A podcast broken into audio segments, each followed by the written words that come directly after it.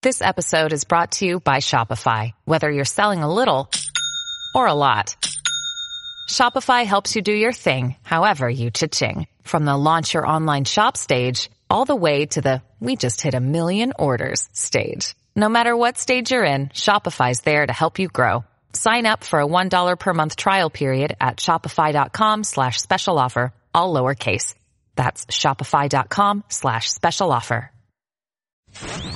It's the middle with Anthony Weiner on WABC. I know Anthony Weiner for a long time. He was a really bad guy. Taking a step back to look at things with a new perspective. Anthony Weiner, um, I'm not a big fan. It's the middle with Anthony Weiner.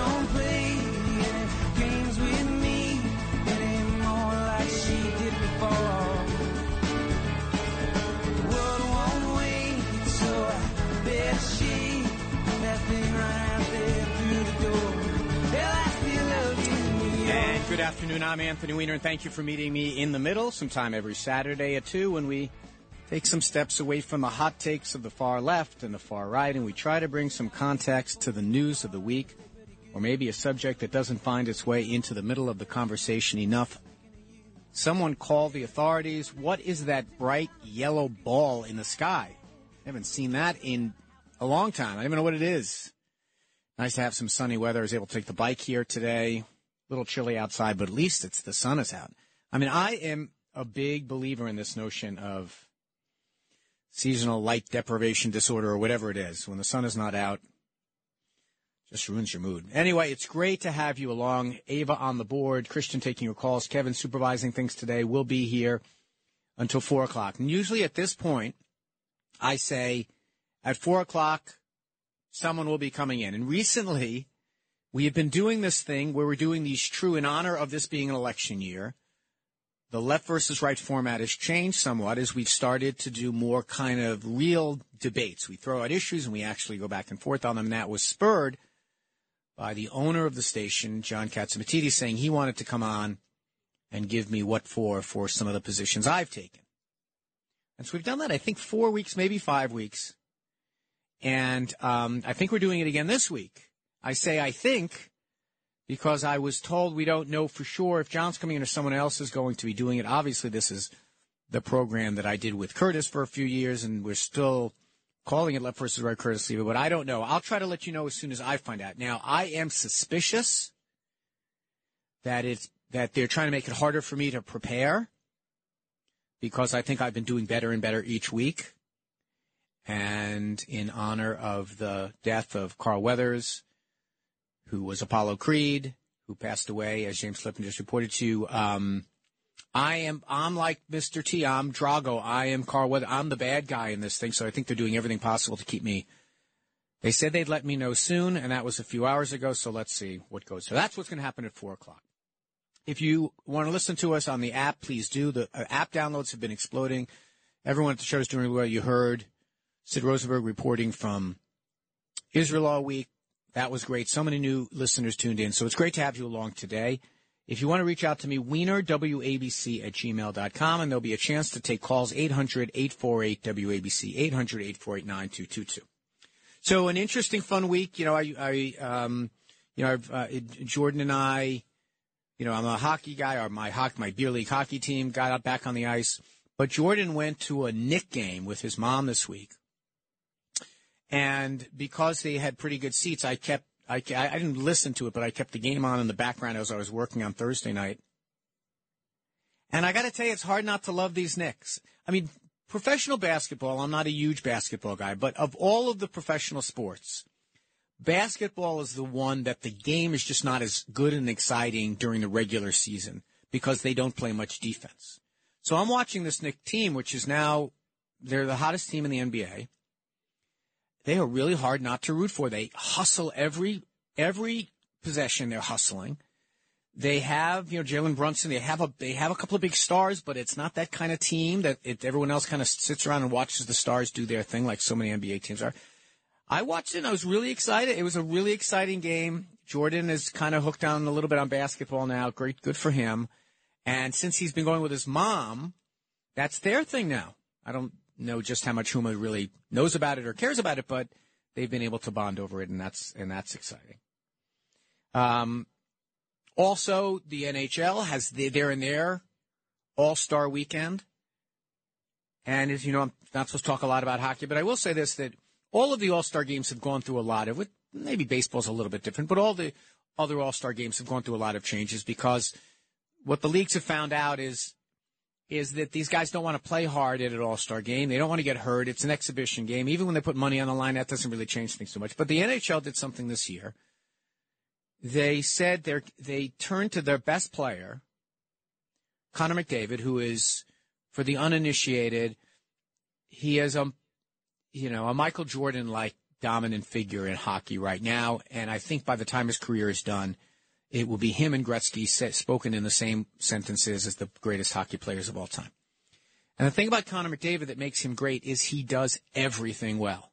So they turned to him and they said, as the undisputed best player on earth, help us redesign the things that we do on All Star Weekend. And they came up with this new thing that they did yesterday, which was really good. It looked like, it, and they and they put a million dollars on the barrelhead for everyone. It was really fun to watch. Um, Matthew Barzal came in second, the Islanders, and Connor McDavid, who designed the, all this, he won it. So uh, tonight is the All Star game, and they're not just doing a regular game; they do kind of a three on three tournament. So that'll be tonight. I don't expect many of my listeners to be listen to be watching the NHL All Star game, but that that's going on as well. So this week in Washington, here's what we're going to do today. I'm going to do a little bit of the wrap up of the news, and then I think we may linger a little bit on the last issue we're going to talk about, which is immigration, because we do finally have some like real news going on about that. But first, a couple of things going on. The continuing sentencing and trials of the January 6th insurrectionists. Ralph Celentano III of New York was sentenced six and a half years in prison. And what did he do? He blindsided tackled a Capitol Hill police officer and knocked him off a ledge on January 6th. And for all the people said, oh, this was a peaceful demonstration. The Kelly Judge Kelly put it correctly. He called it a truly cowardly and despicable thing to do. So that's another person going to prison as he should. He had a trial. They're doing, they passed a bill in the House and, and the Senate as well to do some changes to the tax code. And what they did not fix was what all these Republicans in our area said and committed and pledged they would fix if they, we elected them. And that is New York, New Jersey, middle class voters lost their ability to deduct state and local taxes from their federal taxes, that was a policy been in place for quite some time. Had been defended by Democrats. Donald Trump, who doesn't care a whit about middle class voters, about middle class taxpayers, by the way, eliminated it in his big tax bill that he did. And all of these re- Republicans said, vote for us. We'll go to Washington and fix this if we take back the House. The Lawlers, the LaLotas, the D'Espositos, the Kean in New Jersey, the Molinaros, all these guys. And sure enough, it came time to fix the tax code, and they struck out. So remember that. Um, and when and and Suozzi, when he was in, you know, he he voted. He he said, "Do not let these Republicans be rewarded for taking away our state and local tax exemption." He's exactly right. So that happened. And let's not forget that when it comes time to vote, since that's something that impacts middle class voters. A whole bunch of campaign filings came out this week because um, it's the end of the year. And I read through them, some of the stories about them, this reports who got money from who, what they spent it on. I go through and I look for kind of funny little things. Here's something that I found that in the campaign filings for Donald Trump, do you remember when the United Auto Workers were on strike and uh, Joe Biden went out there and stood with the strikers. You probably remember this. Donald Trump also went, but he went and stood with a bunch of scabs. And it turns out the Trump campaign had to pay $20,000 to stage that fake rally to like put on. Remember, he was like, Oh, I, I, I met with workers also. Well, no, that was a staged event and he spent $20,000 to do it to get non-union people holding up union members for Trump signs, things like that. So, so there you go. And we also have some economic news, but before we get to the economic news, because the two things kind of go together, I hope. More polling came out this week. Swing state polling. Every one of the swing states going for Donald Trump by four or five or six points. National polling, two polls came out that showed that um, Biden was ahead and that um, and both all of the polls show that both Biden and Trump are unpopular. But I'm going to give you a sense for how unpopular Joe Biden is. For January of presidential election years, here are some numbers. Eisenhower, 77% approval rating. Nixon in 1970, uh, uh, Nixon in 1972, 49% approval rating. He won, I think, 48 or 50 states that year. Obama was at 47%. Joe Biden is at 38%, the lowest ever recorded of a president during an election year. But before you get too cocky about that number, the second most popular, uh, no, sorry, the third most popular guy in January of an election year, Jimmy Carter. He had a 58% approval rating, lost badly. Um, but here's the scary stuff if you're, if you're, um, uh, if you're Joe Biden. He's at 38%. The next lowest in history was Trump in 2020, 43%. Trump lost. Ford was at 45%, didn't even bother to run. Oh, no, sorry, he, lo- uh, he lost. I'm sorry, he lost. Bush in 92, 47%, he lost.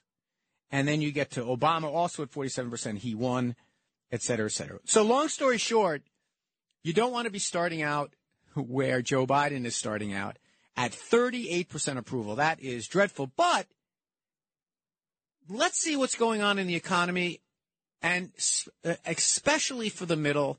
WABC, let's get the economic report from the most trusted man on the economy.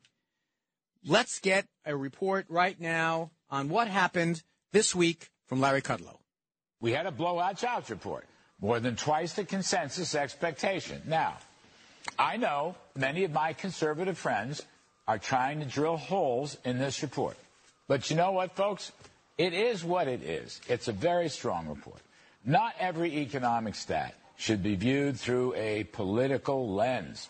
I've been in this business a very long time, and sometimes you just have to throw away the ballot box and just recognize the numbers. They are what they are.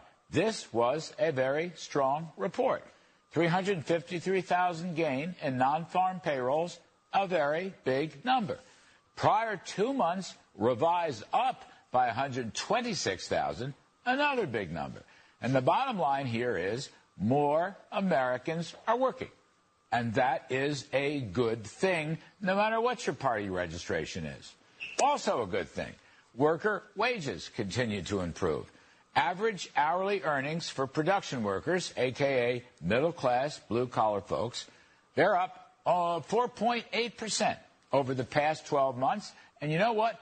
Their rate of productivity, that is output per hour, a very important economic efficiency and growth indicator. Well, productivity rose 2.7% last year. That's a good number. So the workforce is earning its pay hike. Plus, over the past three months, inflation adjusted real wages increased by 4.5%. So typical working families got a nice real wage boost for a change. So there you go, Larry Kudlow. I gave him a little extra time because sometimes people say I cut people off on this show. But Larry Kudlow, hey, to get just be all kidding aside, he's right about the idea. The numbers are the numbers. And the numbers are very good. And so when you look at the 38% that Joe Biden has, he's going to have things like that to talk about. 14.3 million new jobs, 137 billion dollars of student loan debt relief for 4 million people. He reduced the cost of insulin to $35 a month to pass first gun safety legislation in 30 years, invested a trillion dollars in repairing our nation's infrastructure, highest stock market in history, oversaw the greatest investment in American manufacturing with the CHIPS Act, and took care of our veterans' families with the PACT Act. He's going to have some things to say. He's going to have some things to say. But one clear, unmitigated problem for this administration and for our country is the challenge of immigration. And I talk about this a lot on the show because there is no issue more than immigration that the rhetoric and the punchlines and the, attacks are out of a line with the real policy things that people have to figure out. That the politics on immigration has always been fraught. It's always the same thing. It's always why don't they come in like my parents did? It's always, I love immigrants, I just don't like these immigrants. Why is look at all the crime they bring and all the expenses and all these other types of things? It's the same conversation. You and I, my listener, have talked about it a lot. 800 848 WABC.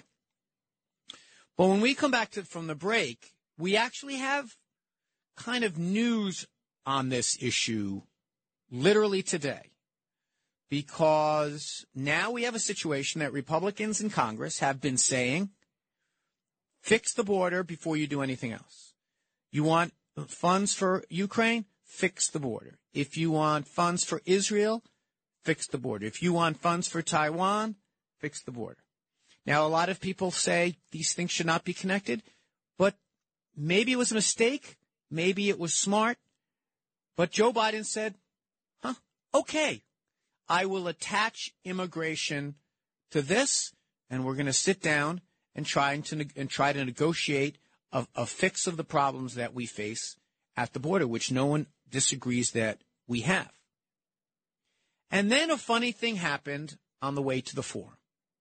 A funny thing happened is that as that suddenly the line stopped being, let's fix the border.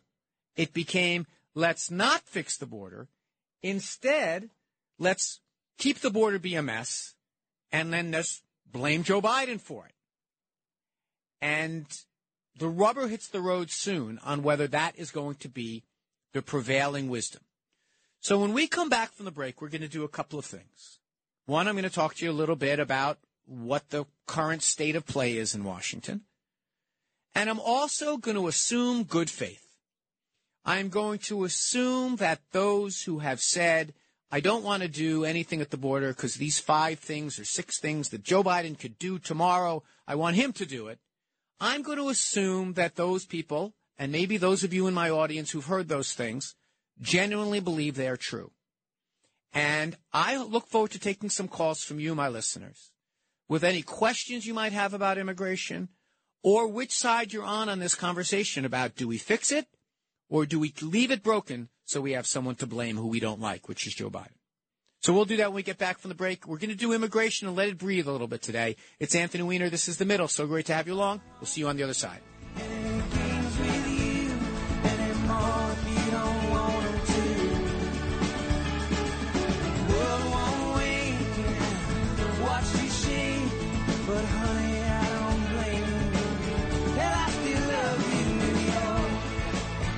Imagine getting your favorite D'Agostino supermarkets products without ever leaving your home. Order online via Instacart, Uber, or DoorDash and enjoy home delivery across New York City. So please, Mr. D'Agostino, move closer to me. A portfolio management analyst is sought by Resolution Life Services US LLC in New York, New York. A BS in finance, economics, or closely related field. Two years of experience in a role involving investments or financial planning. And advanced knowledge via work experience or coursework of Microsoft apps including Excel and PowerPoint. VBA, Power BI, R modeling, and SQL are required. Some telecommuting is permitted. Two days at the office, three days remote. 110 to $120,000 per year. Email resume to ricky.clark at resolutionlife.us. More of the music you want to hear is on Music Radio 77 WABC. Plus dozens of other top stars and continuing entertainment presented by Cousin Brucey, Vinny Madunio, Tony Orlando, Joe Piscopo.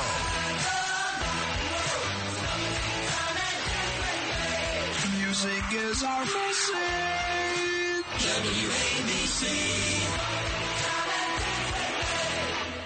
You're listening to one of the most iconic stations in the nation. An American original. Talk Radio 77. WABC. And WABCRadio.com. We to get ready because Cindy Adams is here. Cindy Adams is on the town. I got a little story I want to tell you. Listen to the incredibly charming, unbelievably brilliant. I am about to do brilliant stuff on WABC. Only in New York, kids. Only in New York. Everybody needs something. Cindy Adams is on. The Cindy Adams Show. Tomorrow at 2. Saving our city. Rescuing our country. On 77 WABC. Finding new ways to make change, reaching across the aisle to work with both sides. Before all this happened, Anthony Weir, he was fantastic. That guy could have been the president. This is The Middle with Anthony Weiner. But Weiner may be my greatest challenge yet. He has gone toe to toe with many pundits before me. On WABC.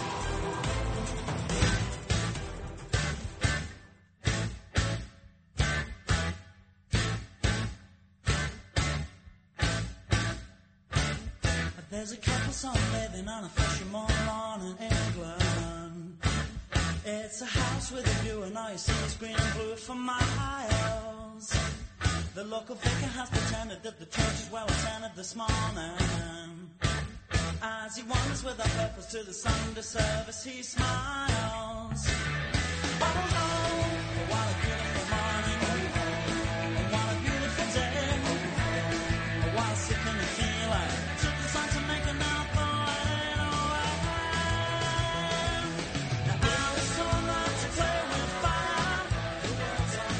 And welcome back to the middle.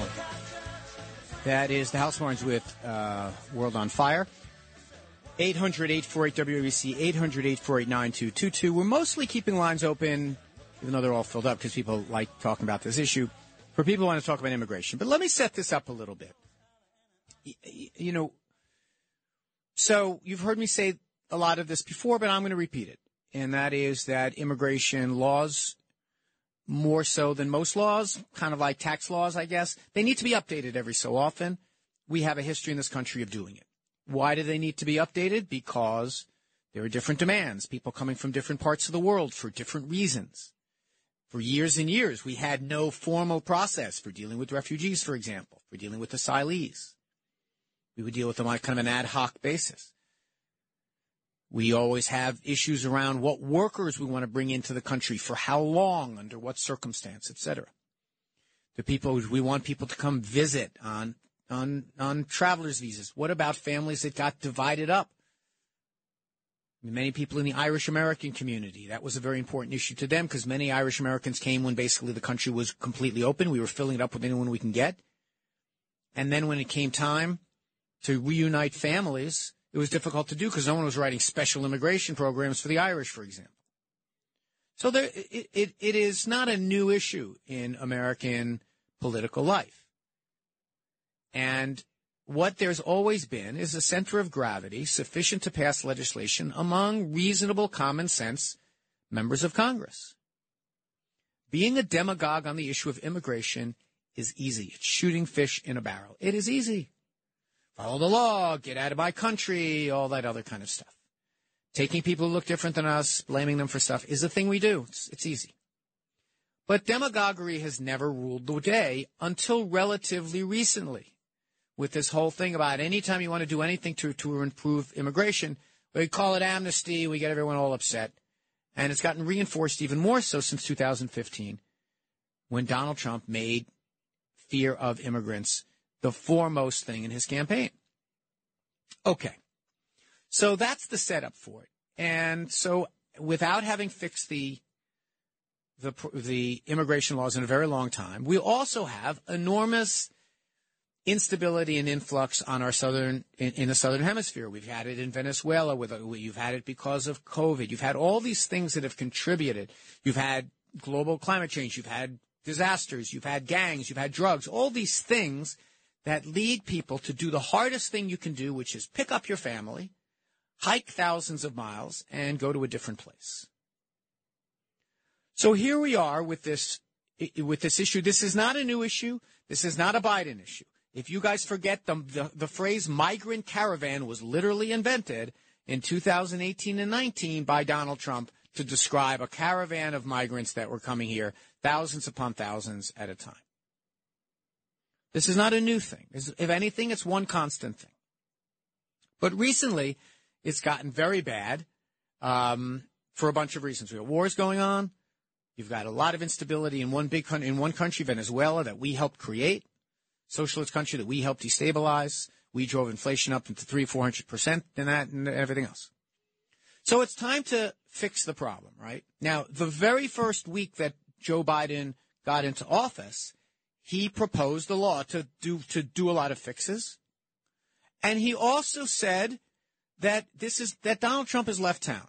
We are no longer going to be a country that that says we hate immigrants. We're going to go back to being the country we always were that has smart immigration laws, but we're also not going to separate families and put kids in jails if for no other reason that the courts had said they couldn't do that.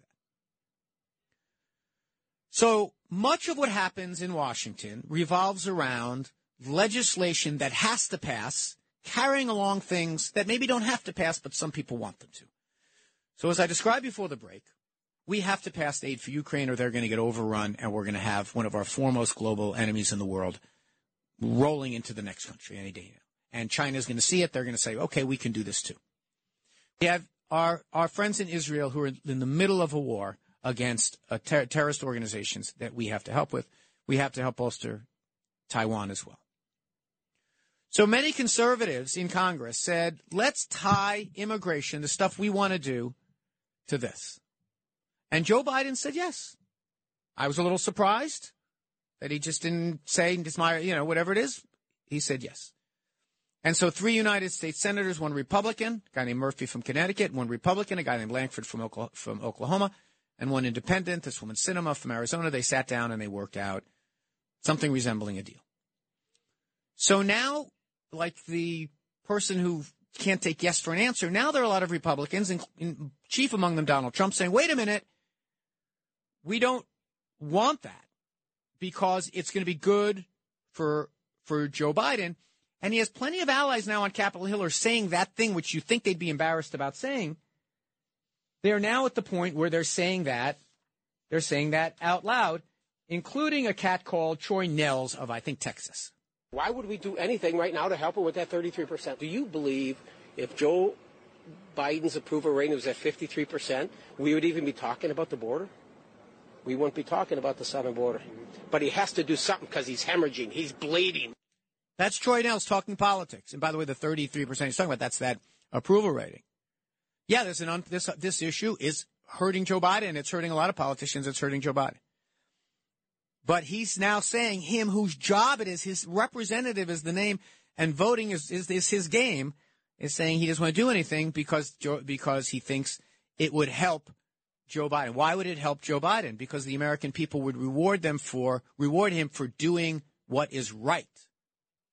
That's how the American people respond to people doing things right. Now he obviously believes that no one's going to blame the Republicans for not doing these things, and his colleague, a guy named Crenshaw, who I think is also from Texas, acknowledged that. The height of stupidity is having a strong opinion on something you know nothing about. I'm, I'm extremely disappointed in the very strange maneuvering by many on the right to, to, to torpedo uh, a potential border reform bill. If we have a bill that, on net, significantly decreases illegal immigration, and we sabotage that, that is that is inconsistent with what we told our voters we would do. People will make up whatever reasons they, they want to. There's a number of them, I'm sure. But it would be a, a pretty unacceptable dereliction of, of your duty. So that's Crenshaw. No, these are both Republicans who are talking now. I mean, let's put aside the Democrats for a moment. And so he's saying basically what I think a lot of just regular voters who are not like not scorekeeping, they're just trying to figure out how you solve problems. And what he didn't say there, which is important, is that whatever these guys pass also inures to the benefit of their guy when he gets elected, Donald Trump. Any tools that you're giving Joe Biden. So the Senate has to decide what to do, but so does the House. And so the Speaker of the House, this guy named Johnson, and, and I, I, should just stipulate to this I don't know the man. I just had someone as I was parking my bike ask me if he's a smart guy or not, whatever. People people forget. I haven't been in the place for a long time. I didn't know didn't know that. I didn't know him, so I can't opine on his intelligence. But his take on this is basically, I am not going to run into the teeth of Joe Biden, sorry, of Donald Trump and my right wing. So he stands on the floor this week and announces the bill is dead on arrival. But his explanation for why is a little bit of a head scratcher. Million more illegals into our country every year before we take remedial measures. It's madness. We should, we should be asking what kind of enforcement authority kicks in at 5,000 illegal crossings a day. The number should be zero. Zero. And I don't care what congressional district you go into in America, pull a, a, a, people at random on the street and ask them, hey, should we allow 5,000 people to break our law each day to get a million into the country, or should we stop it at zero and enforce our law? It's, it's, it's mad. I don't know another word to describe this. It's madness. Anything higher is simply surrender. Anything higher than zero is surrendering our border surrendering our sovereignty and our security. So he gives that speech, and immediately people start pointing out that we have about 13 million undocumented people here today. And that's and to say you're not going to strengthen the laws because it's like saying, well, one person was uh, um, committed an assault that we haven't arrested anybody yet, so we're not going to toughen the laws for assault it's a ridiculous kind of position. Like we're not going to do anything to make the laws stronger until we what? Round up all 13 and a half million people who are here undocumented that have come in here over the course of years, including people who are paying their taxes, haven't done anything, haven't violated any, any law beyond overstaying their visa 10 years ago and now are the people that we, we order our coffee from or we, or we have working on our homes. So shortly after that, Johnson and his people realize, okay, I'm in a little bit of a bad spot here. I don't sound like the speaker. So he puts out a tweet where he says all these things that Joe Biden can do on his own without any change in legislation, which is a fundamental po- point of conflict that I believe people of goodwill have misunderstood. Joe Biden says, I need you to change the laws. Anthony Weiner says, I need you to change the laws. Eric Adams says, I need you to change the laws. But there are some people say, you don't need any new laws. All you need to do is enforce the laws we have. And what he did very helpfully, the speaker, is he put out a tweet where he listed several things that, in his view, um, uh, Joe Biden can do without any legislation whatsoever. And when we come back from the break, I am going to look at those, explain to you what he said, and see if he's right. That we don't need a new law. We just need Joe Biden to do his job. And after that, we'll take some of your calls. And we're going to let this go into the second hour, I think. I usually we do two issues. This is so much going on today because in addition to all of that, we do have a new proposal that's actually going to be voted on by your representatives very soon. So uh, our lines are full up. We're only doing immigration calls t- today. So if you're on hold waiting to talk about something that's not immigration, we're going to free up that line for someone who is. It's great to have you along. We're trying to honor this debate in a way that, that treats it as if everyone is on the level and that people are of good faith. I know that I am, and I'm glad you're here with us, and we're right back.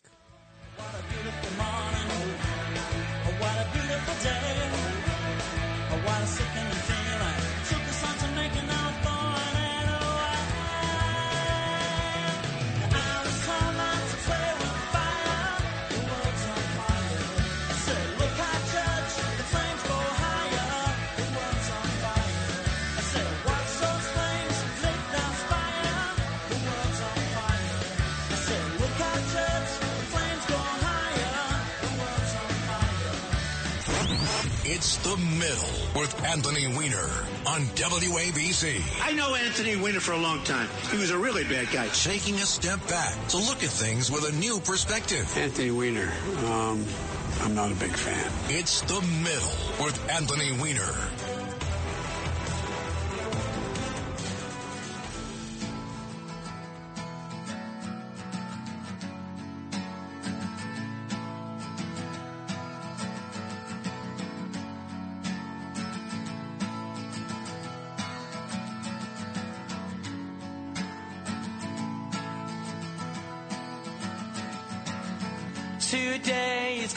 The day that they're gonna throw it back to you. By now, you should have somehow realized what you gotta do. I don't believe that anybody feels the way I do about you now.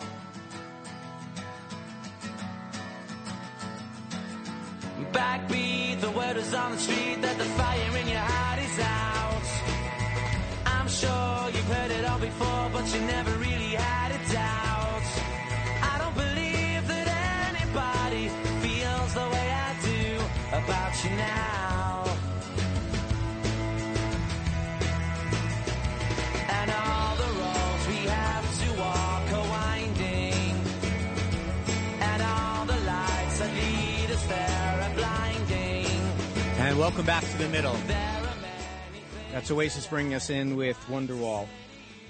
So when we left, I, I caught you up by where we are in in Washington today. That the speaker put made a, spe- a speech on the floor. This thing is dead on arrival. And the reason it's dead on arrival is that you have to arrest, in his theory, you have to arrest all 13.5 million people, no matter how they're behaving in our country, no matter how long they've been here, because in his words, you can't have one person breaking the law. That's too many.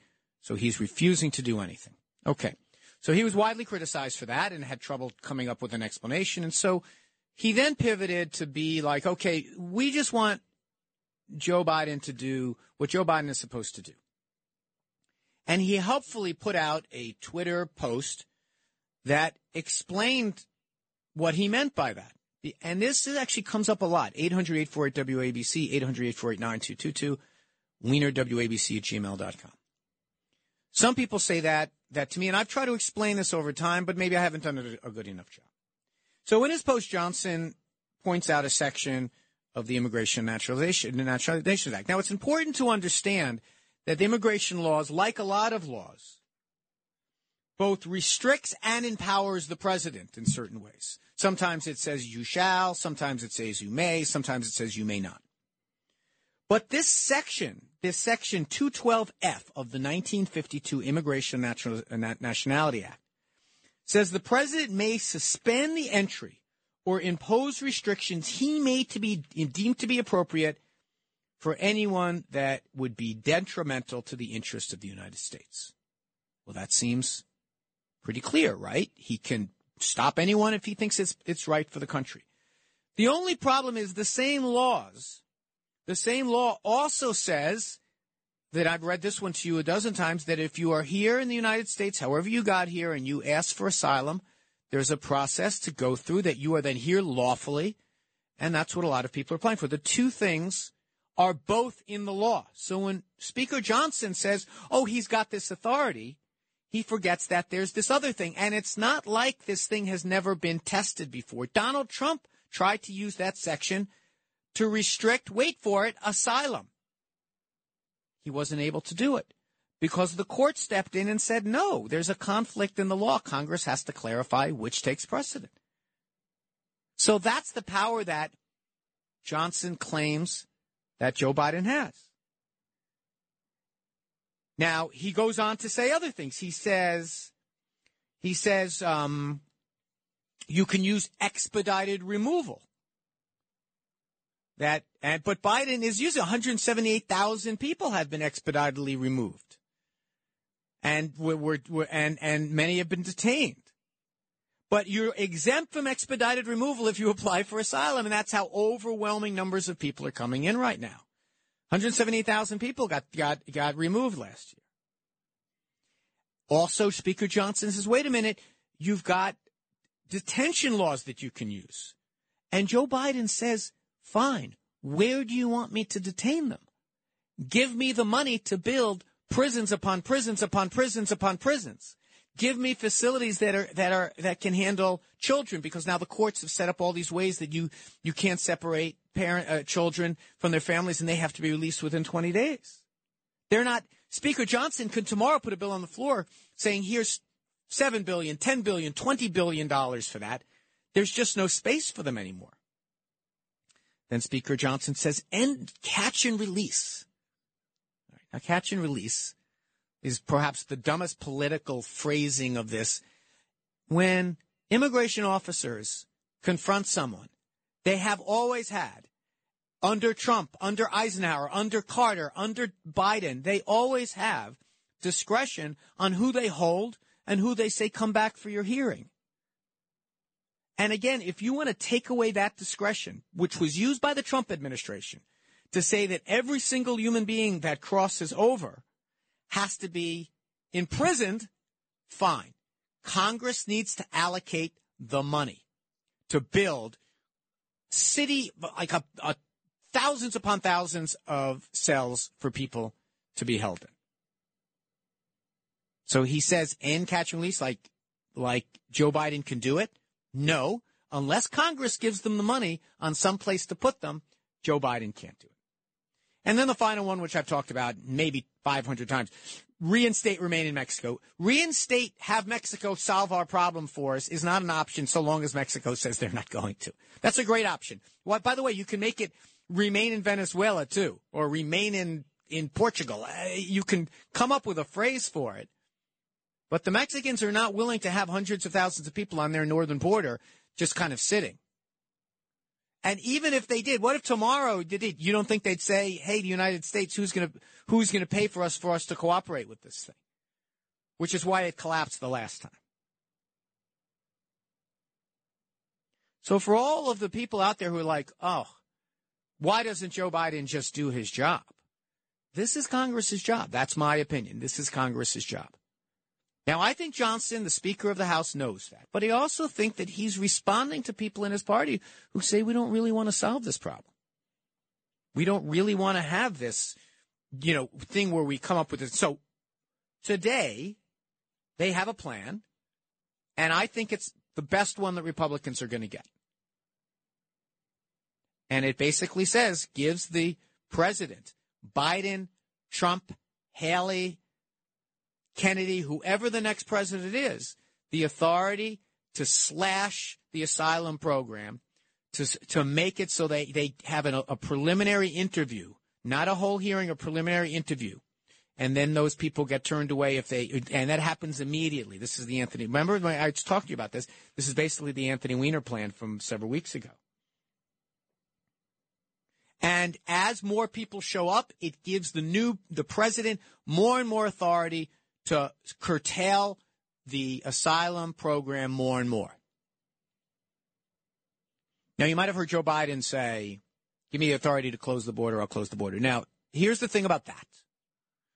That one of the things, remember how, how, um, Bill O'Reilly got this wrong? He thought you had to come in at a border crossing. And I said, if you want to do that, you have to change the law. And he said that I was wrong. I proved him wrong. And he went back into whatever you know, whatever issue he, whatever next book he was writing.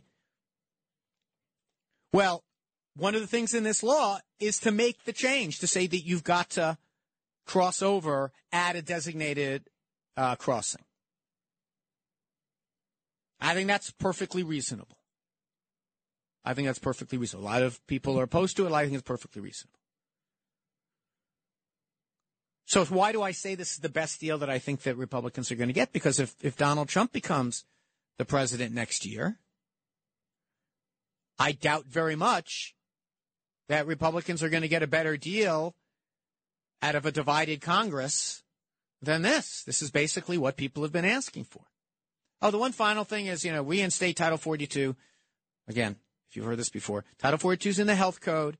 Title 42 is uh, can only be put in place if you declare a, a COVID emergency again. And with that comes mask mandates and all this other kind of stuff. So that's where we are. That's what's wrong with Johnson's speech. That's what's wrong with his position. So we're now back to where we were, which is whose side are you on, my listener? That says don't fix this problem. So it makes it a, a liability for Joe Biden or do a deal. That's what, what members of Congress were sent to Washington to decide. And when we come back from the break, we'll go straight to calls. And I don't think we're going to get a chance to do a second issue at the top of the hour, so we'll stick with immigration. And again, I'm assuming good faith. If people want to call and do political lines with me, I'll hear you, but I'm not going to engage it. We're going to talk about the actual substance of these things because I think a lot of people are confused and I'm doing the best I can today to try to clear up some of that confusion. It's Anthony Weiner. It's the middle. We'll see you on the other side of the break.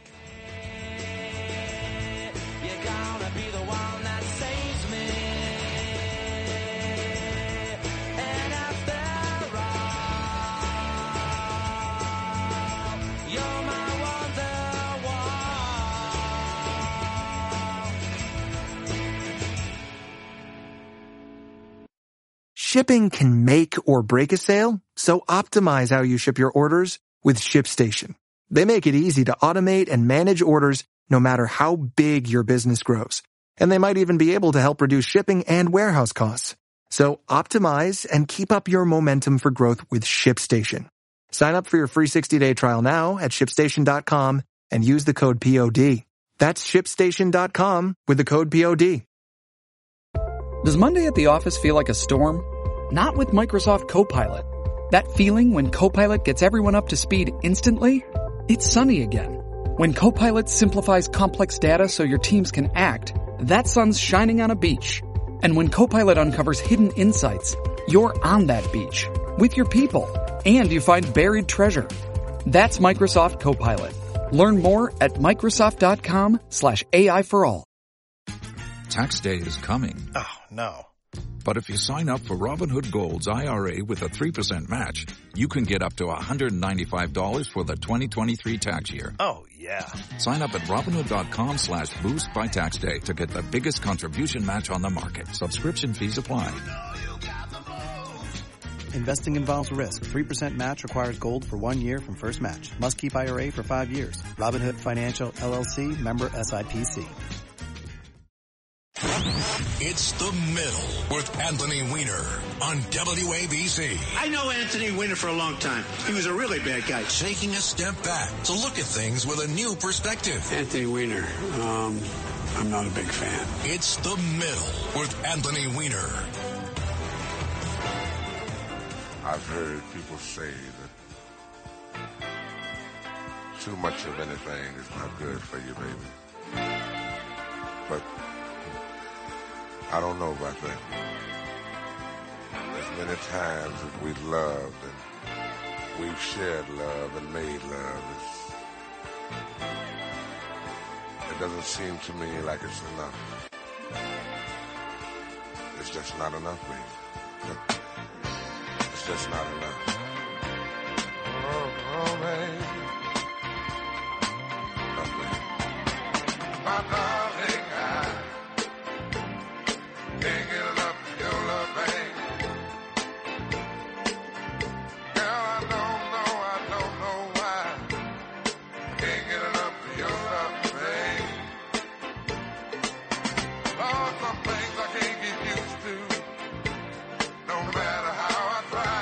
Welcome back to the middle. Uh, so we're going to do some calls about immigration reform. 800-848-WABC, 800-848-9222, taking you to 4 o'clock. And I just got the text, and I'll tell you what it says about who it is that is going to be debating me today on Left versus Right. I'll, I'll clue you in on that at the top of the hour. Let's do some calls first while we have some time. Tim in Queens, welcome aboard, Tim. Hey, good afternoon, Anthony Weiner. Um, first of all, I love the show. I'm kind of in the middle like you on a lot of issues. Um, let me say this. If it were not for the southern border, I would most likely vote for Biden. I think Biden's done a great job on some things like the infrastructure bill. I think that was tremendous, the CHIPS Act. He has a lot to run on. But I think the southern border has been an unmitigated disaster. I am so uh, perturbed and upset by it. Um, look, I just did some quick numbers. As far as the Senate bill is concerned, um, 5,000 a day. I just did some rough numbers. That's 1.8 million illegal immigrants per year. So the Senate bill basically says if we allow in 1.8 million people per year to abuse the asylum process, then we'll close No, down that's the border. not. That's not. That that's not people that get let in. Those are just encounters. Those are people who apply. Those are people who show up. Those are people. that that's a misreading of that number. It's not how many come in illegally. It's just how many people show up. And the idea is that we need some kind of a circuit breaker when there are big influxes to give the president the authority to change the rules to make it harder to get in. I think the president has that authority right now. He could shut down the border tomorrow. He cannot. What happened was He when cannot. Biden came in. The, what, what did he do the first day when he got in? The very first day, his first executive order was to say, "Hey, everyone, I'm no longer bu- building the border wall." The word went out on the street, and First of all, there's not an executive order. The, the, what he also did was sent legislation up to the Hill to reform the system.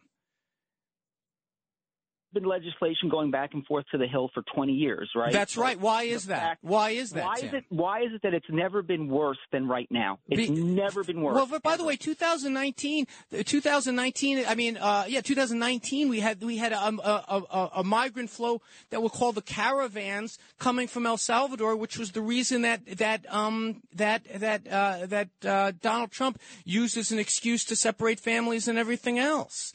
We've, this isn't one, this isn't a new thing. The migration flow from the South has been a problem for generations. The only difference is, in, is now we have a mindset that says we're not going to fix it. But I just want to make sure you understand, Tim, that the number that is in this compromise gives the president more authority to shut it down based on when there's more people flowing in. One set of rules for, for people declaring who, who are here de- declaring asylum. If more than 5,000 encounters happen, then they can go to a different set of rules, which gives the president, Trump or Biden, more authority to limit it. That's what you want, isn't it?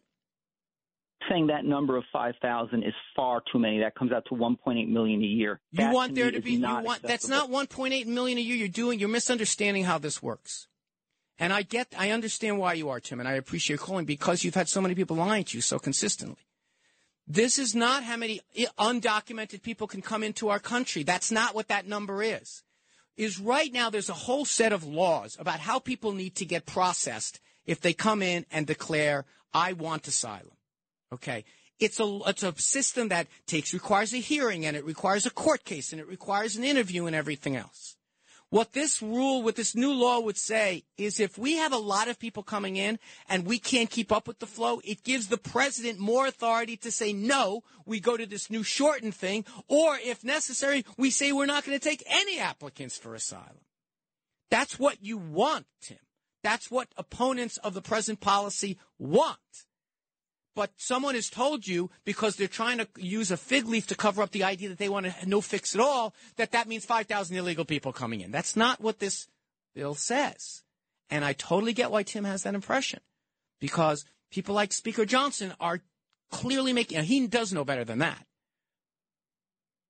Right now, if you are declaring asylum coming into the United States and you are anywhere standing in the United States, however you got there, and you say, I declare asylum, it is about a six year, five years, whatever it is, wait before, before you get processed.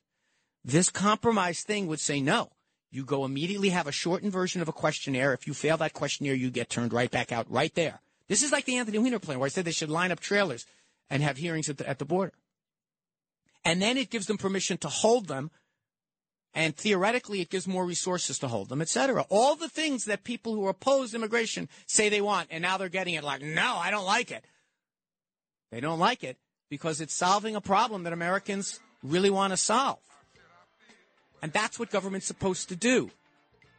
And what Joe Biden is saying is, hey, I'm here to solve problems. I'm here to try to fix things.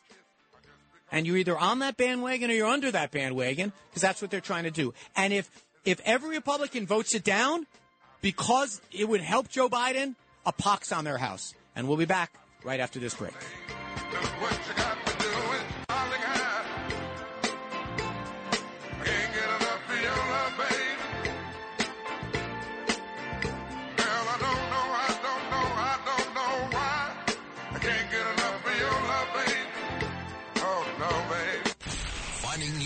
To make change, reaching across the aisle to work with both sides. Before all this happened, Anthony Weir, he was fantastic. That guy could have been the president. This is The Middle with Anthony Weiner. But Weiner may be my greatest challenge yet. He has gone toe to toe with many pundits before me. On WABC. It's been one week since you looked at me. Cocked your head to the side and said I'm angry. Five days since you laughed at me, saying get that together, come back and see me. Three days since the living room. I realized it's all my fault, but couldn't tell you. Yesterday forgiven me, but It'll still be two days till I say I'm sorry. Hold it now, I want to hoodwink. Does it make you stop think? You'll think you're looking at Aquaman. I summon fish to the dish, although I like the chalet Swiss. I like the sushi cause it's never touch a frying pan. Hot like wasabi when I bust rhymes. Speak like Leanne rhymes because I'm all about value. Bert Camper's got the mad hits. You try to match wits. You try to hold me but a bust through. Gonna make a break and take a bake out like a stinking ink and shake out like vanilla. It's the finest of the flavors. Gonna see the chokers and you'll know the vertigo is gonna go cause it's so dangerous. You'll have to sign a waiver. Can't I help it if I think you're funny when you're mad? Trying hard not to smile though I feel bad. I'm the kind of guy who laughs at a funeral. Can't understand what I mean, well you soon will. I have a tendency to wear my mind on my sleeve. And welcome back to the middle. I'm Anthony Wee. This is hour number two. I'll be taking you until four o'clock, and then left versus right, the rumble in the concrete j- j- jumble. I just got the text, just and it's exactly like someone had loaded up the text to send me one hour before. It is going to be filling in for John Katzimatidis. Let me see what this. I can't pronounce this. It looks like Curtis Sliwa. I don't. I don't know. I mean, Curtis and I, when we do our show, it's usually much more conversational. They want us to do some kind of big debate thing, and just just to make it easier on Curtis, I'm going to make thing half the debate just about this outrage of these migrants attacking New York cops. We can talk about talk about that. So we're talking about immigration. A lot of calls on the board. 800-848-WABC, 800-848-9222, wienerwabc at gmail.com. Let's try to get to some of these questions now that we've kind of set up the conversation that we kind of have the, a common vocabulary about it. Let's have some um, some conversation, see if we can solve the world's problems. Let's go to Mike and Wayne. Hey, Mike, welcome aboard. Anthony, how you doing? I just appreciate if you let me get my point across before you uh, say your spiel. Um, you said back in Irish when they migrated here that our country was opened. First off, okay, that never happened. Number one. Number two, numbers don't lie, Anthony. Look how many illegal migrants have came here under Biden. Look how many have come under Trump. Trump. Over 1,800 migrants have died trying to come here under Biden. Guess how many died trying to come here under Trump in his whole four years, Anthony? 186. Anthony, Biden stopped, stay in Mexico, it worked. And you speak like, oh, what's Mexico? They're going to have all these people. I don't care. All right, all right, Mexico's Mike, not Mike. Anthony was. Mike, Mike, let me let me just catch up. S- stick with us. I'm not going to hang up on you, but I got to catch up. I mean, you're you're deluging so much stuff at me. Um, let's do. I already fried. All right, let's do uh, the the the the idea that remain in. I'll go in reverse. See, the problem is, Mike, you threw so much at me. Remain in Mexico is a policy that Mexico has to agree with. If we have right, Mexico has to agree with that. That's that's what we're telling. It's our immigration policy can't be hold people in Mexico, right, Mike? That's fine, Anthony. Why? Okay. Why? But why? Wait, wait a second. Trump had 26,000 Mexican soldiers at the border. Mexican's leader is laughing at us. He's putting people on trains, making it easier for them to get here. They're put on buses So you in agree? Mexico, So you agree? Making it easier So Mike. Mike, Mike, do you? So you agree? We need the compliance of Mexico for Mexico to take our migrants. Do you agree with that? Excuse me? I'm, I didn't hear what you said. We need me, we, there, there's we need Mexico. It was an agreement with Mexico. We did not. It wasn't a law that Donald Trump passed. It was an agreement with Mexico. Right, because Trump pulled hard sanctions on them, and if they didn't do what we said, well, guess what? Our hard sanctions are going to cripple Well, you, your Mexico. hard sanctions. And that's the way it may- should be. your- okay, your hard sanctions on Mexico. If Mexico doesn't have, there's not the section in our law that says we're going to keep. Why Mexico? Why not keep in Venezuela? Why are these people our problems, Anthony? It's They- not my problem. My, but, all right. Oh, I, oh, I, I remember. I remember the thing that you said that that that that that, that, that belied a misunderstanding. We had about a hundred years of, of our country, no more than that, about 130 years of our country when our immigration policy was, please come here and fill up our country and give us workers. The first wave that the, first the, the waves that came in here that are portrayed of people coming through Ellis Island were there, there wasn't this whole regimen of laws about who can come in and who can't. You came in if you were sick, you were put in a room a little while to get better, and it didn't matter if you were eight years old, and then you were sent you were sent on your way. Of course, the laws change. Of course, it's not that way anymore. Let's go to Richard in Texas. Hey, Richard, welcome back. Good afternoon. How are you? I'm well, thank you. Trying to get on for many, many weeks. I apologize for that, now, Richard. I'm not going to throw a lot at you because even though you throw a lot at us, obviously I shouldn't throw a lot at you. So I'm going to try to make it as simple as possible. Under no circumstances should there be any rule with the uh, Democratic administration because this Democratic administration, for the most part, does believe in open borders. And your uh, politicians in Congress and in New York and in other cities have basically said that. So this isn't something I'm making up. Second thing is, if they bring in 5,000 a day, it is 1.8 million. The Homeland Security chief, chief under uh, Biden said they can only do 1,000 a day. Second thing is, you want to put it in the hands of a man named Biden, who is the president of the United States, who wants to be in control when he should shut the border. That's Wait, what, but Richard, let me. Wait, no, on, it's, hold on. it's not. Hold on, but but let me. I'm I'm not going to cut you off, but no, we want to give tools to ICE officers of who they can who they can can can re, who they can arrest, what process they use when these people come in. We have laws, Richard. So right now, Joe Biden's not at the border. All these ICE officers are. We want to give them the tools to be able to say you can't come in. The tool, though, is in Biden's hands. No, it's not. Uh, Richard, to shut it in. Richard, of the Richard. Richard, the asylum laws, I've explained it to you so many times. I can't believe you, of all people, I need to explain it to again. If there, what the deal would do that you want to say no to would be to change the asylum laws to make it harder to use the way it's being used by people right now. And so they can be, they can be removed from the country. Isn't that what you want? I want is close the borders up like Trump had it, and let's get Did Trump close? All right. Okay. I'll uh, Richard. illegal aliens have I you am going to assume, uh, Richard, I'm going to assume good faith because I've come to know you. You are a guest on a podcast. I, I, I'm going to assume good faith. Donald Trump tried to close the border to asylees and failed. He was stopped by the courts because he didn't have the wait for it. Wait for it. He didn't have the legal authority to do that. Now we're giving Donald Trump the legal authority to do it. Why are you opposed? Not Donald Trump. You mean you want to give Biden? No, legal whoever the next president is, your bozo Donald Trump might get elected. He will have that authority he didn't have You know when he was in. Do you know what I read on my iPhone today? I can't, well, you didn't read it on your iPhone. It just was presented to you that format. It could have been written anywhere, but go ahead. Right. 158 million the mayor has requested to find more housing for these people.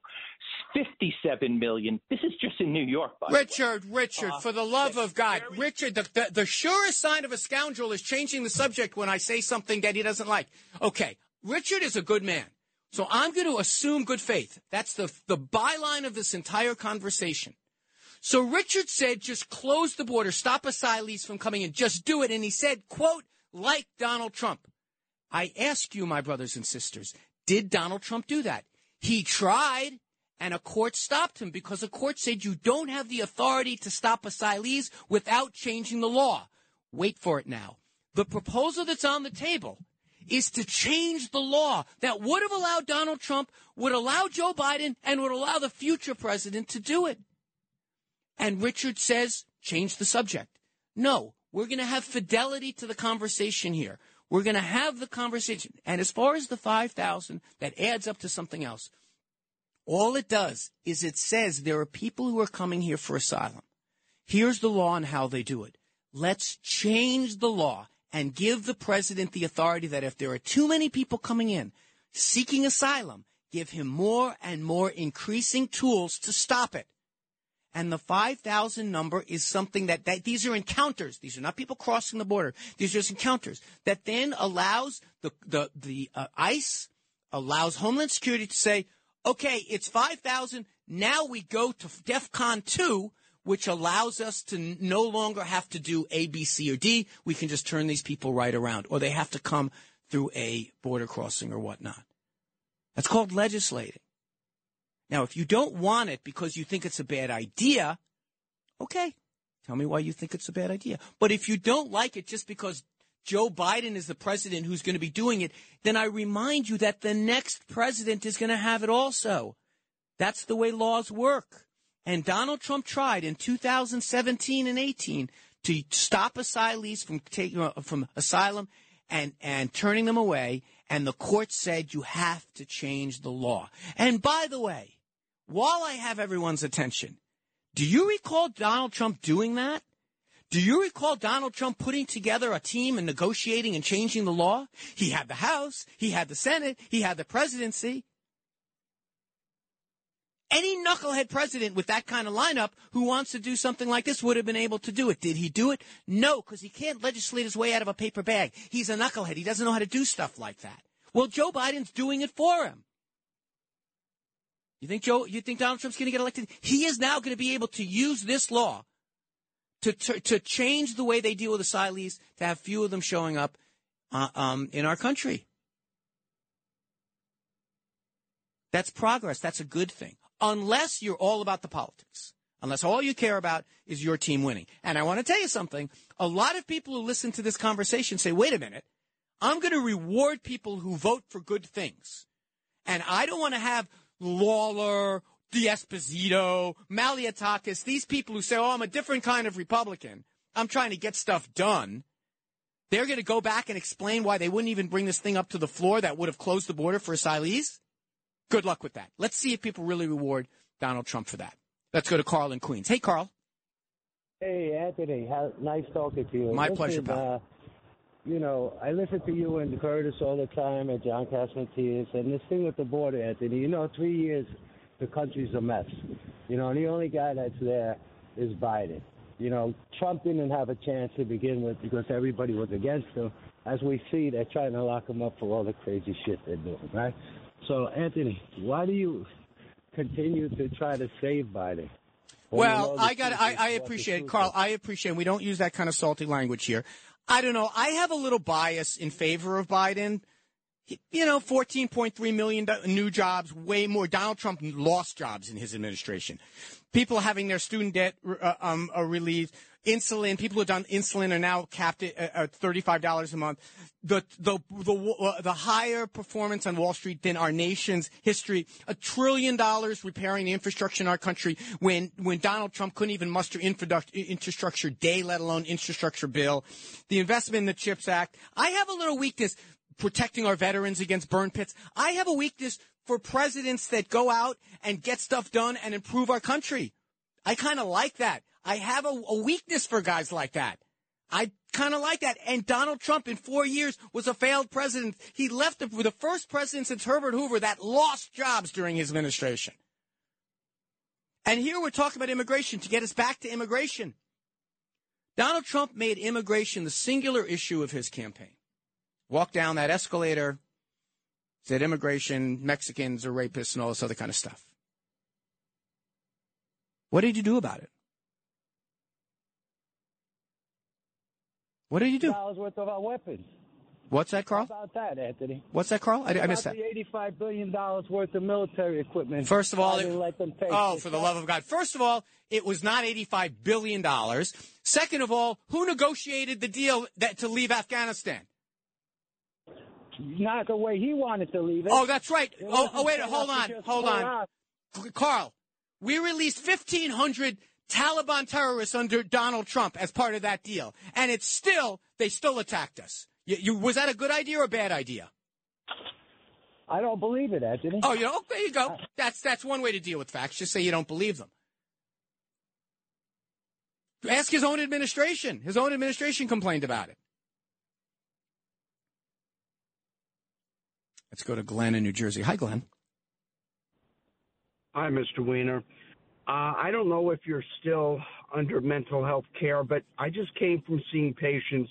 You have to calm down. You are getting so angry.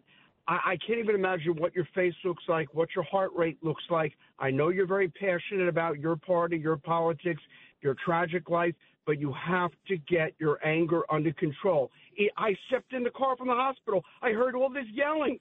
I, I'm not sure it gets ratings, but it's unhealthy for you, your son, and whoever you're with. Glenn, Glenn. And you and you know this because I can tell. Glenn, you've could been it under possi- treatment for this and you haven't reduced it. Could it possibly be, and this is just possible, I'm not stipulating to this, could it possibly be performative? Hey, believe me, I understand, but I see 2,500 patients a year. I can tell when you have an issue. You have. I know what your some of your issues are. The whole public does, but you have got to calm down a little bit. Glenn, I Glenn, can hear it in answer your voice. Glenn, Glenn, could it possibly be that the zeitgeist I'm in, that the genre I participate on, is one that rewards a certain amount of hyperbole? Could that possibly be, Glenn? you're not a, a Jewish version of Bob Grant. Wait a minute. First of all, that's a high bar. That's a high bar. I, I, and he had his own issues. When I was a kid, my father used to listen to him. It, you, I'm telling you, performative or not, it is not a good demonstration, especially to your son. To anger has to be reserved. You But Glenn. Glenn, But I- I- know how your face. Is I am not red right now. I am not. I am not going to disagree with you. I will, however, say that the un, that the state you are not listening to NPR right now. You're not listening to to uh, uh, firing line. This is a you're listening to AM radio on a conservative radio station, and I have to get worked up enough for two hours to produce. You know, and and I want to tell you something. I am of de- I'm deeply conflicted about this whole issue, Glenn. And you and I should get together off mic and we should have a cup of coffee. I'm deeply conflicted. I think that there are some people who like the idea of me losing my mind. They like me, my head spinning off my shoulders talking about this stuff. And one way that we cannot have it happen, I really do appreciate you calling, is if people didn't call in and say disingenuous, dishonest, wrong-headed things, I think I would be much calmer. So I say to Glenn and to my listeners that if you're one of those people that is concerned for my well-being, thank you. I appreciate it. I don't drink. I don't smoke. I um, I play hockey. But this is my opportunity to get at and be a little bit more fired up. And I'm not the only one on the station that does it, but maybe I do it a little bit too much. But if you are really concerned, feel free to call up and use facts. Feel free to call up and not parrot talking points. Feel free to call up and explain why someone with 91 indictments doesn't, being your candidate doesn't bother you. Feel free to call up and, and, and tell me why it's not problematic that a Speaker of the House says I'm not even going to consider a bill that fix our number one problem in our country right now. You can call up and explain to me why it's the, the Republican position now is to support Putin against, against Ukraine and support Hamas against Israel. How that can be the Republican position right now. And I think I probably then would be a little bit more calm. But I appreciate Glenn and I appreciate all of you being concerned for my well-being, and we'll see you on the other side of the break. Trying hard not to smile, feel bad. I'm the kind of guy who laughs at a funeral. Can't understand what I mean. You soon will. I have a tendency to wear my mind on my sleeve. I have a history of losing my shirt. It's been one week since you looked at me. Dropped your arms to the sides and said I'm sorry. Five days since I laughed at you and said you just just what I thought you were gonna do. Days. We realized we're both to blame, but what we do? Yesterday, you just smiled at me. Cause it'll still be two days till we say we're sorry. It'll still be two days till we say we're sorry. Oh, oh, oh, O'Reilly. You need parts? O'Reilly Auto Parts has parts. Need them fast? We've got fast. No matter what you need, we have thousands of professional parts people doing their part to make sure you have it. Product availability. Just one part that makes O'Reilly stand apart. The professional parts people. Oh, oh, oh, O'Reilly. Auto Parts. It's the left versus the right. In the right corner, it's heavyweight king Curtis Sliwa. In the left corner, it's Anthony Weiner. It's a 77 WABC debate. Heavyweight slugfest.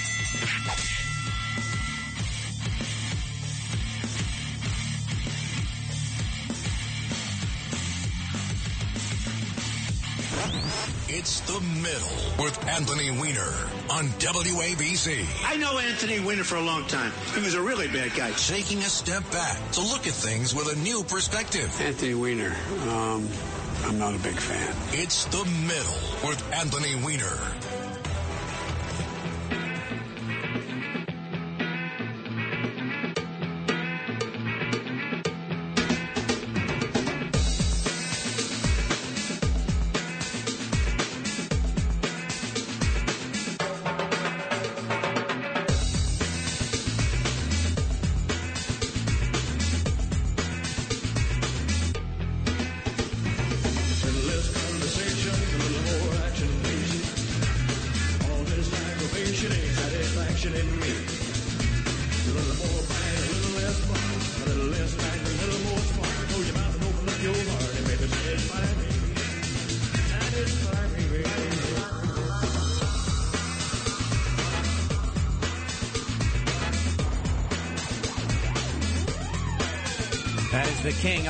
With a little bit of help.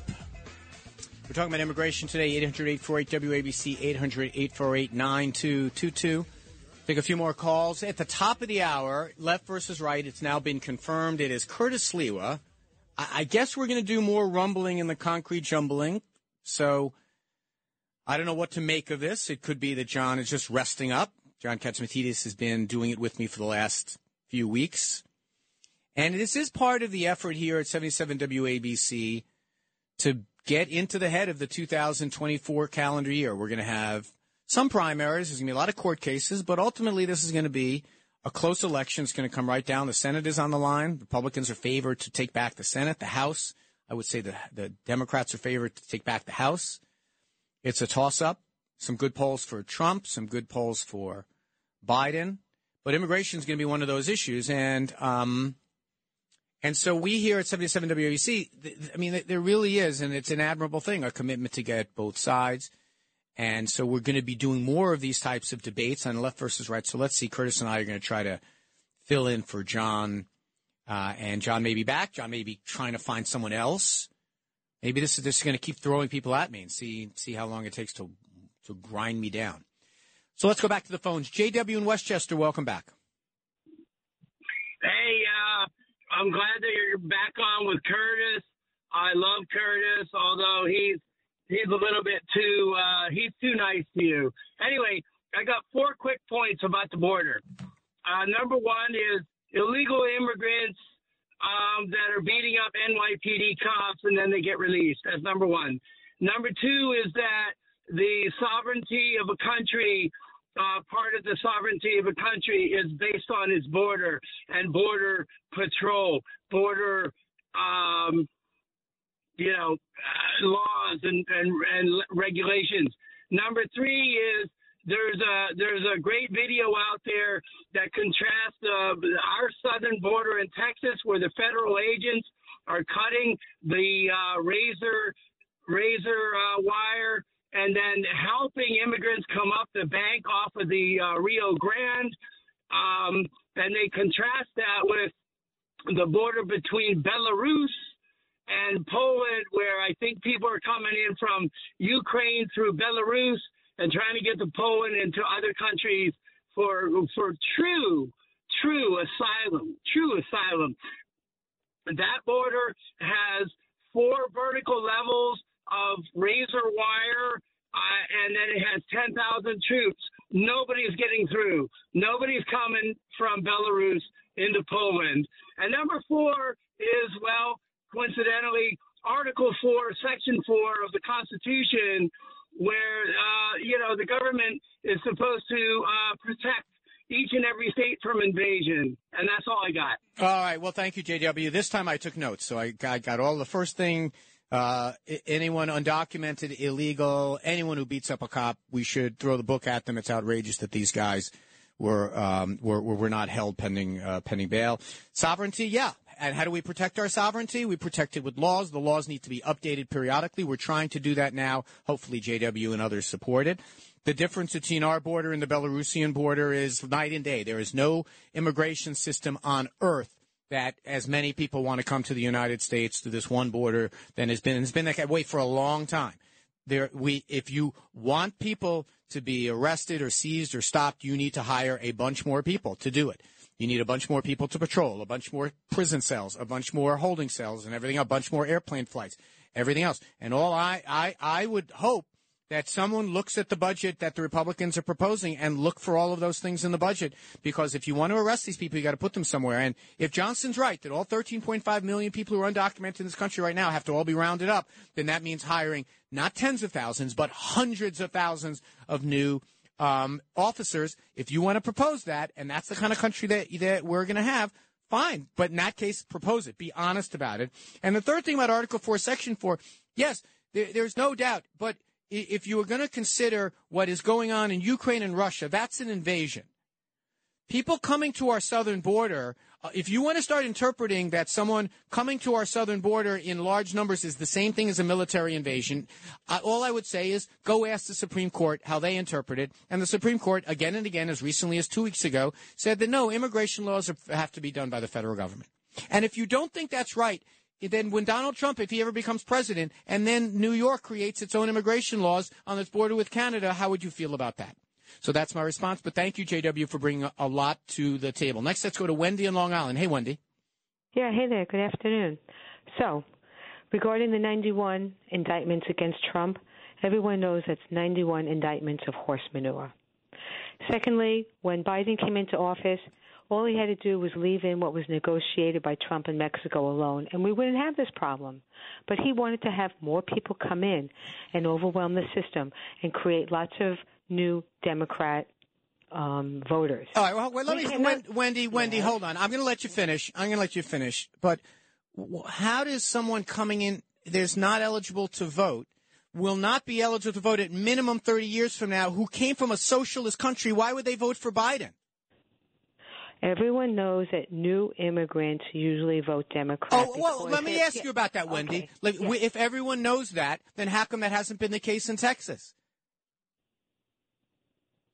They're voting Democrat. No, they're not. I wish. Okay. I wish. Okay. You know what? If the people that were coming over from the border were going to be thought to vote Republican, They're then not- Nancy Pelosi would have gone down there and built the wall. There's no herself. voting. These people are not voting, Wendy. Snap out of it. There's no voting going on with these people. These people are not eligible to vote.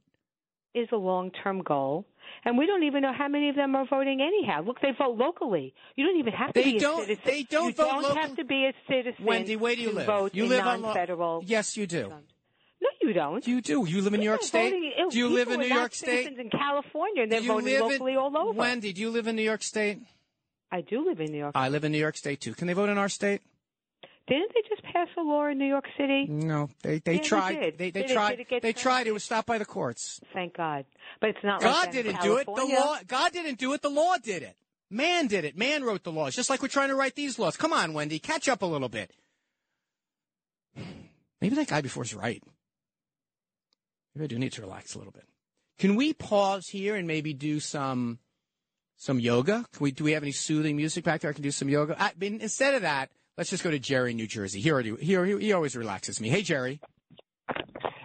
Hi, Anthony. I wanted to make a couple quick points uh, on first Fani Willis uh, and her sidekick there. Hey, Jerry, Jerry, we're doing immigration today. So, will you Yeah, have anything on immigration? Yes. Okay. So the border. Trump did everything that was necessary at the border. He did a great job. You've got to look at the performance. That's the bottom line. And he did great performance on the economy. 13 million was skewed by the pandemic. It's like Biden. We went from six dollars gas down to two uh, with Trump, and then Biden put it back up to eight in California and things like that. Now he's down to five or six, and he's bragging BS. But getting back to the border anyway, uh, the border.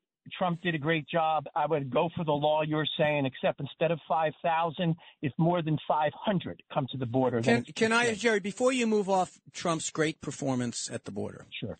Um, were, assemb- were asylees allowed to come in just like they are today under under uh, Trump? It doesn't matter the minutia that you want to. I'm just asking. That's the not minutia. That's kind of that's kind of a it. that's kind of a big deal. It's kind of a big deal. Could they were allowed to come in just as they are today under Trump, and didn't hundreds of thousands of them do it? irrelevant, Anthony. He won the battle at the border. The Democrats were throwing it S fit. You got to be kidding me. Wait a minute. Hold on a second. You said he won the battle of the border. Dealing But with minutia, Anthony. No, no, Jerry, Jerry, Jerry. Here, let me turn, Jerry. I'm, I'm not cutting you off. I'm just turning you down a little bit. If the premise is that Trump did a good job at the border, then I'm just looking for the evidence of that. The laws that we have today are the Trump laws. Did he did he separate families? He tried, and then the courts said you can't do that. Did he try to to uh, shut down the asylum laws? He tried, and then the courts said you couldn't. So I'm just puzzled. If everyone doesn't like the immigration laws today, where was Donald Trump? Tell me one law that Donald Trump changed that you like, Jerry. What, what did he do that you like? Okay, he enforced law. That's why Chicago, New York, and L.A. and those places didn't have the problems they have today, Anthony. He enforced the law. The law is good enough. Just enforce it. Come on, man. You know, I knew Bob Grant. What about? Hold on, Jerry. Jerry. Bob So Grant. you believe that the asylum? You believe? Hold on, Jerry. I, I know you want to do a thing on Bob Grant. You said we're going to try to do this in the form of a conversation. You said that the laws were fine, just enforce them. What about the asylum law that right now permits people to to appear on our on our land and say, I want asylum, and now we have a backlog of, of hundreds of thousands of people waiting to do that. You think that law was fine under under Trump? The law is fine. You don't let them get on the soil here. It Trump doesn't. It doesn't. Once it doesn't. It, you don't understand the law. I tried to read it to you several for several weeks in a row. Whether when they're here, however they got here, this is why it needs to get fixed with a law that Donald Trump can never do because he couldn't legislate his way out of a paper bag. W- however they get here, asylees, however they get here, and even if they're out in international water floating to our shore, can say, "I request asylum," and then they're here lawfully. You don't think that needs to be fixed? No, but if it does need to be fixed, it needs to be tinkered with slightly on a margin, not five thousand a day, Anthony. It's not five. Oh, for the love of God, tinkered million a day. Does that sound good to you? No, five hundred a day is fine. It's yeah, not. okay. It's not five hundred or five thousand. You know, you need to change the asylum laws. That's not the asylum law that's getting changed. Oh my goodness. Okay, here's the thing. I mean, uh, maybe I am. I am the one who's getting too worked up about this, but we have to separate the politics of this. If Donald the the the pro, we had this problem under Donald Trump as well. Now, you know, Joe Biden has arrested and, and removed more people than than Donald Trump did. He has locked up more people than Donald Trump did. That's a fact. Now, all that is is a reflection of how many people are showing up at our border. Now, we're going to have a little conversation when we get back on, on, a, on a level of this that I think we have to think about a little more seriously. And that's what we do to keep these people in their homes where they are so they never make that 5,000 mile trek to come here to the United States of America in the first place. It's going to be that that's going next level in this conversation, but I think you can handle it. It's Anthony Weiner. This is the middle. So great to have you along.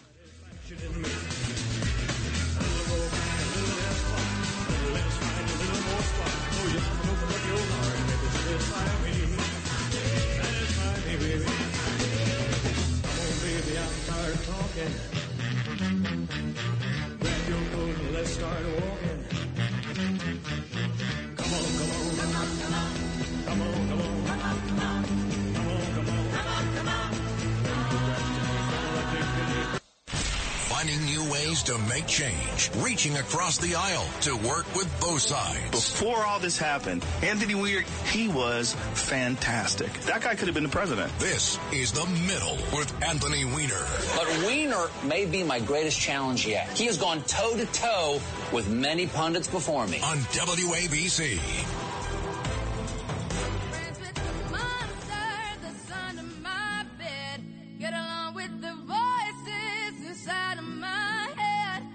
Trying to save me. Stop holding your breath. You think I'm crazy. Yeah, you think I'm crazy. I wanted the fame, but not the cover of Newsweek. Oh well, guess beggars can't be choosy. Wanted to receive attention from my music. Wanted to be left alone in public, excuse me. But wanting my cake and eat it too. And wanting it both ways. Fame made me a balloon. Cause my ego inflated when I flew deep and it was confusing. Cause all I wanted to do was be the Bruce Lee of loose leaf abused ink. Use it as a tool when I blew steam. Woo! Hit the lottery, ooh wee. But with what I gave up to get was bittersweet. It was like winning a used me. Ironic cause I think I'm getting so huge I need a shrink. I'm beginning to lose sleep. One sheep, two sheep, going cuckoo and kooky is cool key. Welcome back to the middle. I'm Anthony Weiner, taking you to four o'clock. At four o'clock, left versus right. Rumble jungle, rumble. Ju- Forget it. Forget it. I'm not going to do it. I don't care what. I'm not going to rumble in jungle does not rhyme. You've got to. You got to rhyme the. Eminem will explain this. So you got to. You got to rhyme the last syllable. You can't rhyme in middle one. Rumble and jungle is just doesn't work. Anyway, Curtis Lee will be coming in. We're talking about immigration. We're also going to talk about the U.S. Uh, response to the uh, Houthi attack on our outpost in Jordan, and uh, we're going to generally do a series of debates, and so that's what we're going to try to do. So before we we broke, I said we were going to try to explore the next level on this immigration conversation. That we can, I mean, just going back and forth on whatever your bumper sticker view is. Here's a question I have for you to ponder. Why do people from Venezuela cross through the north of Colombia, the entire length of Nicaragua, the entire length, of Guatemala, the entire length of Mexico to get to our border? What's animating them and motivating them to do it? Now, the other day I had this, this conversation with, with um, who was I talking to? Oh, Dominic Carter. And he said, well, they're coming here because they want they, they, they want to sleep at Floyd Bennett Field. They great benefits. No, people are coming here because they obviously see that there's no place that they're that they, they're going to improve their lives by coming here, economically, whatever. Now, we have done everything. You and me, my friends. 800 WABC. You and I have done everything to chase people out of Venezuela into the United States. We've done it. We've done it by destabilizing their government. We don't like their government. Maduro is a socialist. He's a bad guy. We've done it by boycotting their oil. We've done it by bringing sanctions against them. So what happens? The combination of COVID, these sanctions, and everything else, people can't find work. Inflation is at three, four hundred percent, and they leave. Now, if you're a family in Venezuela and you're trying to improve your life, do you go to Nicaragua? No, you go through all those countries I just listed, thousands of miles, sometimes with your children, going through jungles, paying off coyotes, and figuring out a way to get there, knowing full well you're going to wind up probably in a cot in Floyd Bennett Field, and you're going to be harassed and you're not going to be able to work and all these other things. They know that. They know they they know all this stuff. They know what the amnesty law, the the um, asylum laws are. Maybe just maybe. Oh, I got one other element to this. And since we don't have relations with Venezuela, if we find someone that came here illegally from Venezuela, what do we do with them? Well, we send them back, right? No, we don't have a deal. I think recently we've started to negotiate some deals with them. But there are a lot of countries we don't have any relationships with, and then you're arresting this person to be here illegally, and then what are you going to do with them? You'll hold them ad infinitum in a prison somewhere. Well, you got to pay for that. So I have a an idea, a bargain. Why don't we do a little bit more thinking, a little bit more investing? The State Department budget's like 1% or something, a foreign aid budget. If we can do a little bit more to get people to stay in Venezuela, to get people to maybe make their applications in Venezuela, maybe to come up with some kind of a of uh, of of a of a system that you know when we start to see countries having problems and there start to be immigration flows that we don't go to those countries and say go f yourselves that we try to figure out ways that maybe we can cooperate a little bit more a previous caller said you know let's threaten mexico to cooperate with us Donald Trump says, let's put a 10% tariff on every single thing that gets imported into this country. Talk about inflation, crazy policies.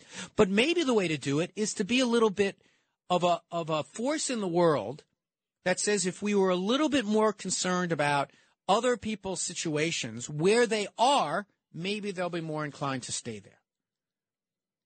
And maybe the way to deal with immigration is not at the southern border where hundreds of thousands of people have traveled 5,000 miles but maybe we figure out why they're trying to travel 5,000. Yes, obviously they want to come to, to, to the United States. They want to come to my home city.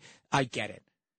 I'm glad that my great great grandfather, Wolf Weiner, yes, that was his name, Wolf Weiner, did that trip. These people are enduring an enormous amount to do this, and shouldn't we be saying why? Is it really because they they want to be in a they want to be in a shelter somewhere? They're fleeing something nine times out of ten. They're fleeing something. And maybe a policy that we can have. And I wouldn't mind any of my presidential candidates standing up and saying, you know what? I'm going to take this tiny part of the budget that we try to figure out ways to keep people in their countries and I'm going to double it because it's a hell of a lot cheaper than hiring 250,000 or 300,000 immigration officers, whatever Speaker Johnson wants to do.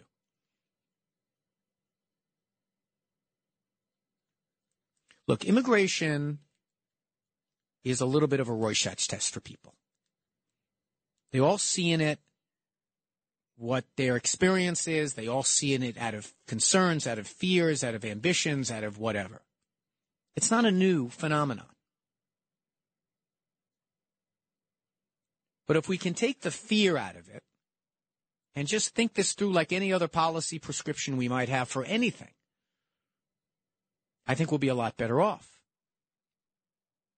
And so the next time a a budget gets passed that says I'm going to slash the number of officers and hearing officers for asylum applicants So the waiting time goes from three years to six years. And then anyone in Honduras says, wait a minute, I'm going to be there for six years before I even have a hearing. I'll definitely give it a try. If we can, if we can, if, if, if, if you ever hear a, a candidate out on the stump saying, I think we should round up every undocumented person, and then they go back and vote to slash the number of, of, immigra- of immigration officers, or they won't increase the number of detention cells,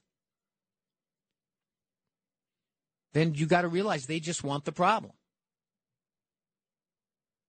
Traveling 5,000 miles from Venezuela to the border of the United States is not something that you do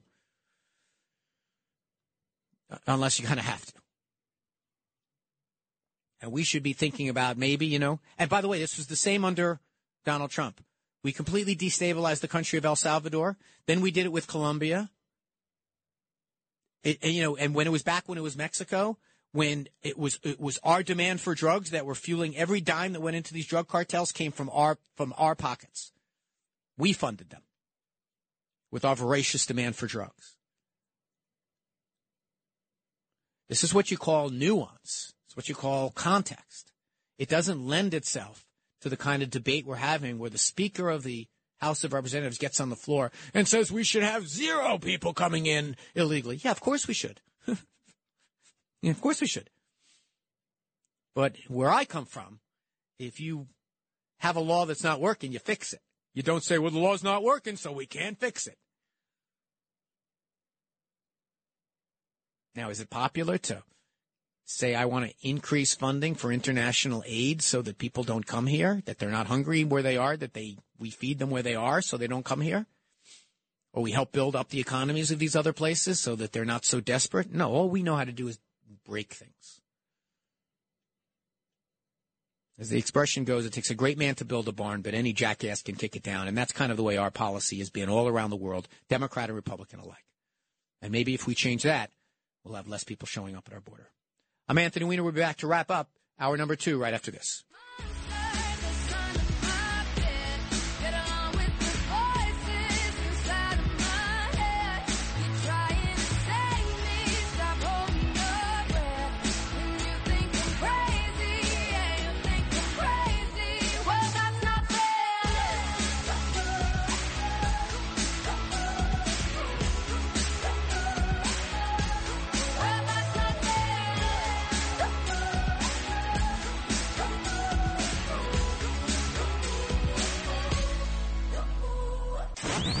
It's the middle with Anthony Weiner on WABC. I know Anthony Weiner for a long time. He was a really bad guy. Taking a step back to look at things with a new perspective. Anthony Weiner, um, I'm not a big fan. It's the middle with Anthony Weiner.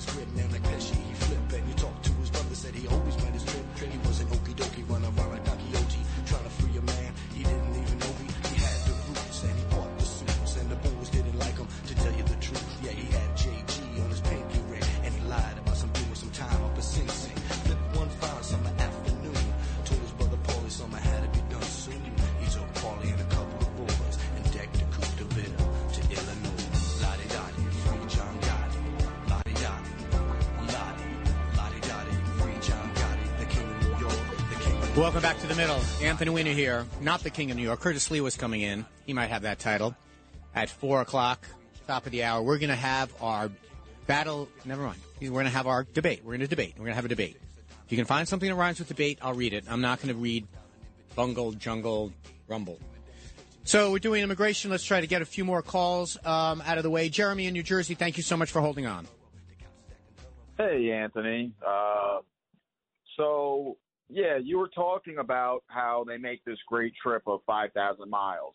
I've seen people that run a 26 mile marathon that look worse for wear. Now, why is that? And I'm not the only one that notices that. That's because someone is facilitating, or some people are facilitating the people, the migrants coming over. They have smartphones, they have nice clothing. How do we know this? Because we see them documenting themselves on the smartphones. Curtis has called out Catholic Charities, but did you know that Alejandro Mayorkas was a, a board member of HIAS, Hi. a Jewish-run NGO? Yeah, what is but Jeremy? What's hold yes? on, there are because I know people that help. There are people that help migrant, help immigrants, help migrants. There are people that help all kinds of people in the world. Yes. What's the point you're making, my friend? How many immigrants does Israel take in?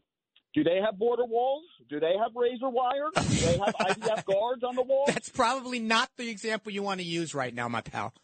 Do you have any other countries you want to use for that example? Uh, they have 30,000 immigrants from Sudan and Eritrea. That's how many they have that don't get any social status and get no welfare. So my my idea, because you said you want to help out uh, and make it less desirable for them to come here. How about for every Jewish NGO that facilitates people coming here, for every two immigrants we take, you take one in Israel? How's that sound? I don't know who the I don't know what pronouns you're using. I live in Manhattan, used to live in Brooklyn. Uh, but look, people are coming where they want to go. And they want to come to this country. And that's why they're crossing through countries that, you know, some people someone just texted me and I forget her name and says, "Well, don't they have to stop in another country before they come to ours?" No, we don't have laws that say you got to stop in Guatemala. We don't have Guatemalan laws. We could change that and say you got to go to the nearest embassy or something like that. We can make that change. They want to come to our country. And someone called in earlier says people want to come to from Belarus or whatever it is. Yeah, people have different policies. EU has their policies. People want to come to our country in a way that's unmanageable using the existing laws. So what do you do? We can't move the country, so let's have better laws. Why is it so difficult? Why why is that so difficult a concept for people? They say it about everything else. When someone is let off easy, someone says, let's make a tougher law. How come it's not the same way with immigration? So do you want tougher laws or not? And if you want tougher laws, then you vote for people that, you know, vote uh, for vote for the laws. The House of Representatives is now saying we're not going to take this up. President President Biden proposed hundreds, uh, no, fifteen hundred new border officers. They didn't take that up. President Biden prov- uh, uh, said millions of dollars to put in new screening devices so when people bring in fentanyl in panels of trucks, we can catch them. They wouldn't even take that up. They want the issue. And the problem is, I've had callers left and right today who like are buying into this. I mean, the, the greatest trick that that Keyser Söze ever made is made you guys believe that the Republicans are on the level here. Many Republicans, maybe not everyone in this audience, but I know a lot in Washington. I know Donald Trump does not want Washington to function the way we believe it should, using common sense solutions, making compromise and the like. And now that's finally happened. We finally have some movement on that. And just like it was the last time, it's the Republican demagogues on the right. Many, many on the left are going to vote no on this thing, but they're not trying to stop it the way that the demagogues on the right are. To me, it's incorrigible for someone to say, we as a country have a problem, but let's not solve it because if we don't solve it, the other guy will, the, the, the, the guy who's in will benefit from it. We're supposed to reward politicians for doing smart things. So these moderate Republicans who are out there now saying, let's reelect me, the Lawlers and the D'Espositos and these other people and the Molinaros and the, and the Keans in New Jersey says, reelect me. I'm a different kind of Republican. I want to get stuff done. Well, this is the test. And if your party is so captive, so held in sway by the by the MAGA people who just want nothing ever to happen. It's just about no. It's just about it's about getting more followers on Instagram. It's about holding rallies, but it's not about solving problems. You should not have your seat. Let's move out of the way. Let someone else do it.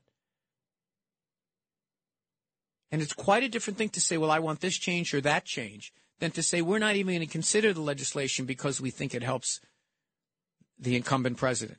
It'll help you, the incumbent Republicans, like that guy Crenshaw said. It'll help you, believe me. Believe me, uh, uh, uh, the woman running against against Suozzi. It'll benefit her if she can go and say, "Yeah, we're doing smart things to improve things at the border. We're tightening up our amnesty laws." Mazi, Suozzi. That'll be one of the things we talk about in Left versus Right. Stay tuned for the big debate.